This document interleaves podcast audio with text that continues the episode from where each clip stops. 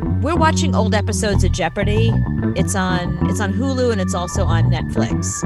And we notice like ev- people that go on Jeopardy, they're such smarty pants nerds and they rarely know sports. And we we're watching this one episode and the entire category was the NFL. Nah. They, they did not know one answer. It was like Alex read the question and it just was crickets. And Alex was like, okay, let's try this. Okay, what about this one?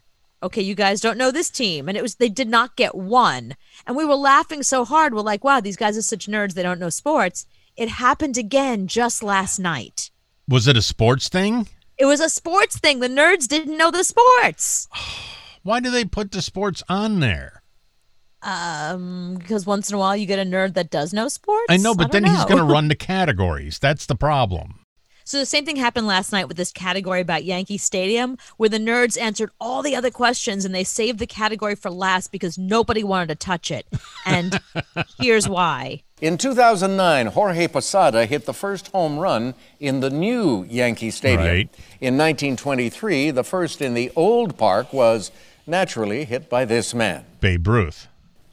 Mason. Who was Babe Ruth? Yes. Hey, okay, off to a Uh, Yankee good start Stadium there. for 400. All rise on June 11th, 2017. A ball landed in the bleachers 495 feet from home plate off the bat of this 6 foot 7 inch Yankee. Judge. All rise for the judge, to be specific, Aaron. It wasn't just baseball at the old stadium. This Frank Gifford team moved there in 1956 and promptly on. won a championship. Giants.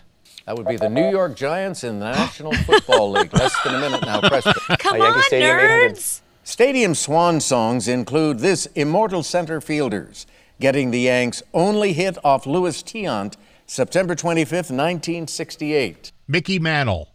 Anyone? Great hitter was Mickey Mantle.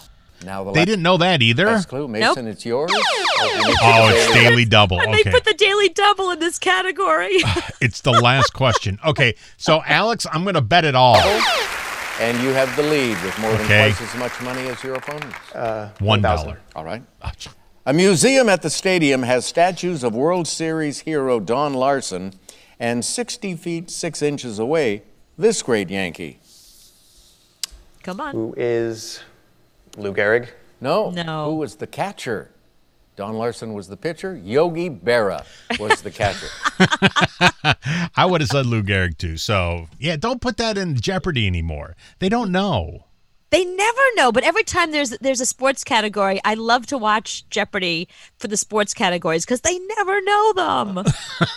and my favorite, I love when they have like I, I don't mean to be sexist because I know women do know sports, but but the nerdy women they do Mm-hmm. not know sports. And I was watching this one where they had like three women and they had a sports category come Oh, up, and they no. would just they, they nobody even wanted to didn't want to touch it.